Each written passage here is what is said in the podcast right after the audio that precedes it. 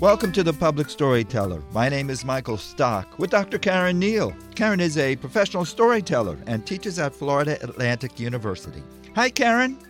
Hello, Michael. What story do you have today? Michael, here's one from Brooke Kaplan. In my freshman year of college, I used to work at this coffee shop in Lake Worth, Florida, and I would have the closing shift every single night. I'd go in around whenever I finished class, and I'd go, I'd make sure everything's all right, and uh, I'd clean up, make make the coffee for the customers, but mostly I was focused on closing everything down, taking everything back, dishes, restocking, all the good stuff like that. It was an okay job. I liked it. It did get a little boring some days, but I really liked the people I worked with, so overall, it was an okay job. And uh, one night I was taking drive-through orders, and this customer, I don't remember what she ordered, but uh, she pulled up to the window. I told her her total, and all of a sudden, there was this strange, sireny, whining voice coming from outside uh, near her car. I was like, "Wow, that that's so strange. What is that?" And this was in Lake Worth, so it could have been something sketchy. We were all really confused. So I called over a few of my coworkers, and I was like, "Do you guys hear that? What could that be?" And it just kept going. It was getting louder and louder, and uh, we realized that it sounded like a cat. It was like meowing. So we were like, oh my god, maybe she hit a cat. We asked her, like, is there a cat in your car? Did you hit a cat? She had no idea what was going on. She was like, no, I'm, I'm so confused. Um, I have no cat. I didn't hit anything. I don't see a cat. So me and all my coworkers went outside to investigate because, you know, we were worried. We didn't want there to be a hurt animal. And so we went outside, looked under the car, on top of the car, like in the car, and there was nothing, but we kept hearing it and it was getting louder meow, meow, meow. And one of my coworkers, she actually fostered cats, kittens at the time. She was like, Did you all look in the hood of the car? And we were like, How would a kitten get in the hood of the car? Like, we've never heard of that happening. It makes no sense. So she walks outside. She opens the hood of the car, and there it is this little tiny, teensy, weensy kitten not a day older than four weeks old.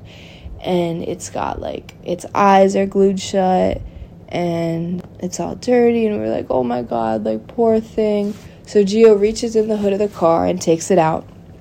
And she takes it inside, takes a napkin, wipes the cat's eyes, gives it a little bath, and puts it in a little box. And we're like, oh my gosh, it was so cute. And uh, she helped it look and feel a lot better and we were all like, "What do we do with this kitten?" Like, we asked the lady in the drive-through, like, "Well, it was in your car. Do you want it? Do you want to take it home? Care for it?" She was like, "No, no, I have dogs." Da, da, da. So um, we asked around everyone who worked there, and no one wanted to take it home. And I had just gone through a really bad breakup at the time, and I was pretty lonely. So I was like, you know what, guys, I'll take the kitten.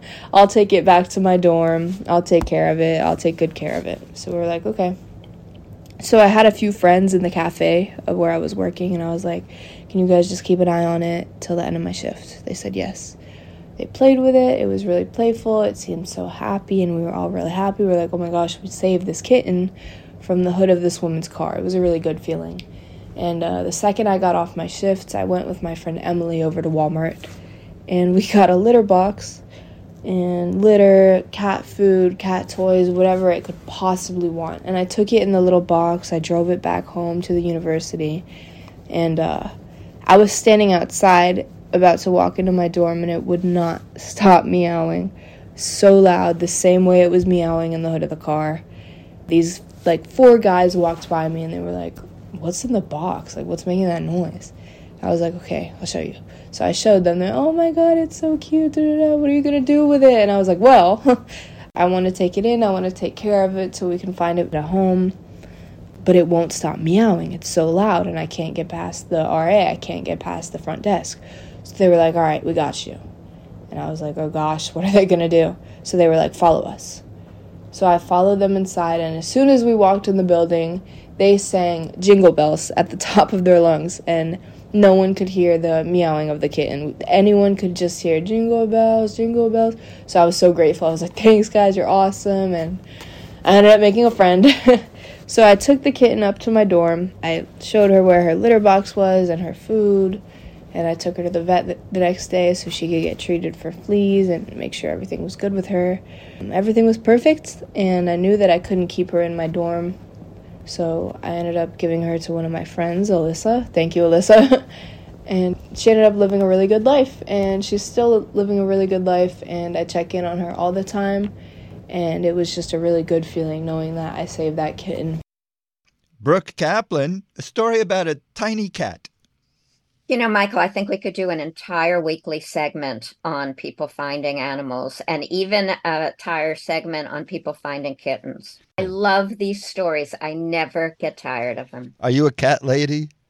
I am an anything lady, but I certainly am a cat lady. You know, she talks about tiny teensy weensy kitten, and you know, if she hears the strange sireny voice, and then the loud meow, and we're there with her. And I was thinking, check the hood, check the hood.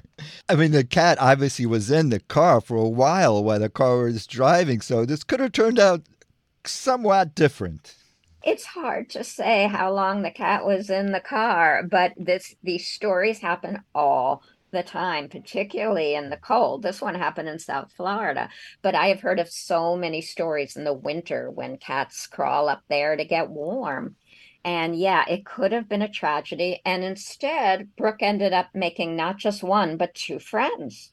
I love the suspense of smuggling that little kitty into the dorm room and the way those guys helped her out was so funny. But she wasn't supposed to have animals in her dorm room.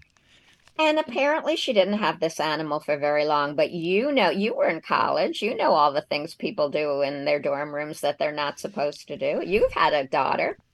Uh, what are you saying, Karen? I'm saying these things happen. That's all. These things happen. And thank goodness that it was Brooke who saved this cat because another person might not have been as responsible. And thank goodness that Alyssa, who is like an angel, just happened to be there on the scene. Well, thanks for bringing that story in, Karen. If our listeners have a South Florida story they would like to share, how can they get in touch with you? Send me an email, C Neile, C N E I L E, at fau.edu and I will send you instructions. Very, very simple to record a story. Our website has archived stories and contact information at WLRN.org. Click radio and the public storyteller. Thanks, Karen. Thank you, Michael. See you next week. Dr. Karen Neile is a professional storyteller and teaches at Florida Atlantic University. My name is Michael Stock. The Public Storyteller returns next Sunday.